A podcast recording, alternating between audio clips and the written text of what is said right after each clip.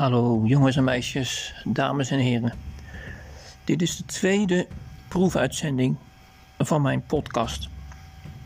Een podcast die ooit wel eens een keer volwassen zal worden, maar het voorlopig moet doen met tekst voorgelezen van mijn blog. Jawel, blog. Ik schrijf blogs. Moeilijk woord.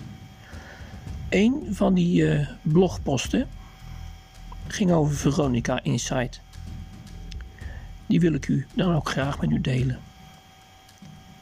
Hij heet Veronica Insight, het einde van een tijdperk. Ooit, lang geleden, als een serieus voetbalprogramma begonnen bij RTL, is het eigenlijk een beetje zielig om naar Voetbal Insight te kijken. Het is al lang geen programma meer. Nee, ze zijn de opvulling geworden tussen de reclameblokken. Bij uitzendingen van twee uur zit je meer dan 35 à 40 minuten naar reclame te kijken. Ja, de heren vinden het wel best zo. Ze hebben inmiddels al zo vaak laten weten dat ze zoveel geld verdienen bij Ome.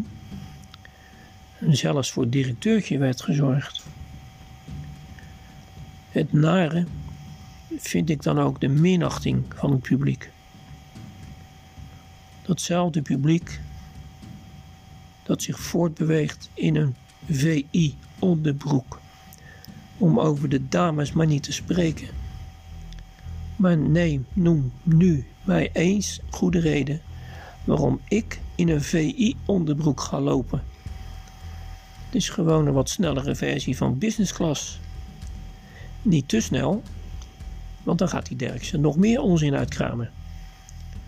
Die zit daar de uitgeverij van zijn dochter te promoten. Met weer een boek waar niemand op zit te wachten. En dan komt opa zijn leesbrilletje tevoorschijn. Om ons eens even te vertellen hoe de zaak nou werkelijk zit. Uiteraard alles uit zeer betrouwbare bron. Zo wist hij te voorspellen dat Ajax makkelijk ging winnen van Getafe.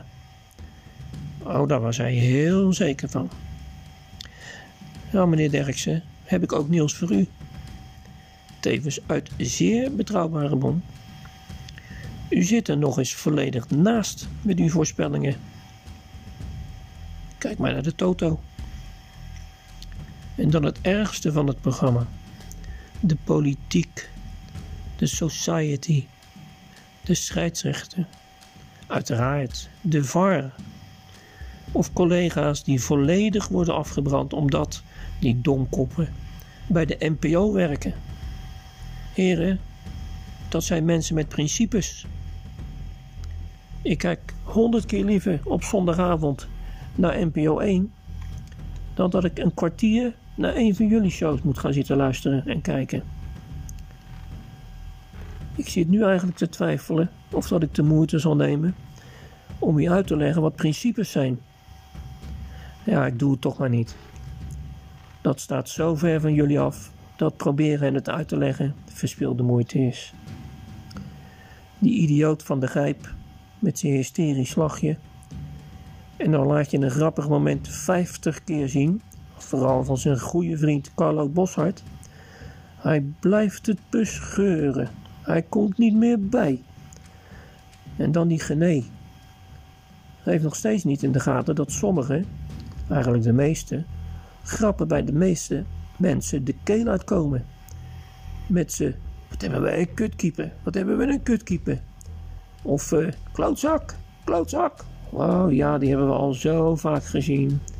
En die dikke kop van Derksen, toen hij nog uh, eh, 120 kilo woog. Maar zelf zie je nooit iets van meneer Genee. Nee. Idioot van de grijp. En Genee, ja ja. Een prima trainer die voortdurend als boerenzoon wordt weggezet. Zij is ook goed in. Omdat hij door zijn accent wat moeite heeft met enkele woorden. En zijn Engels ook niet helemaal beheerst. En die Derksen zit vrolijk mee te lachen terwijl hij de helft van de voetballers of een verkeerde naam geeft, of de naam totaal verkeerd uitspreekt.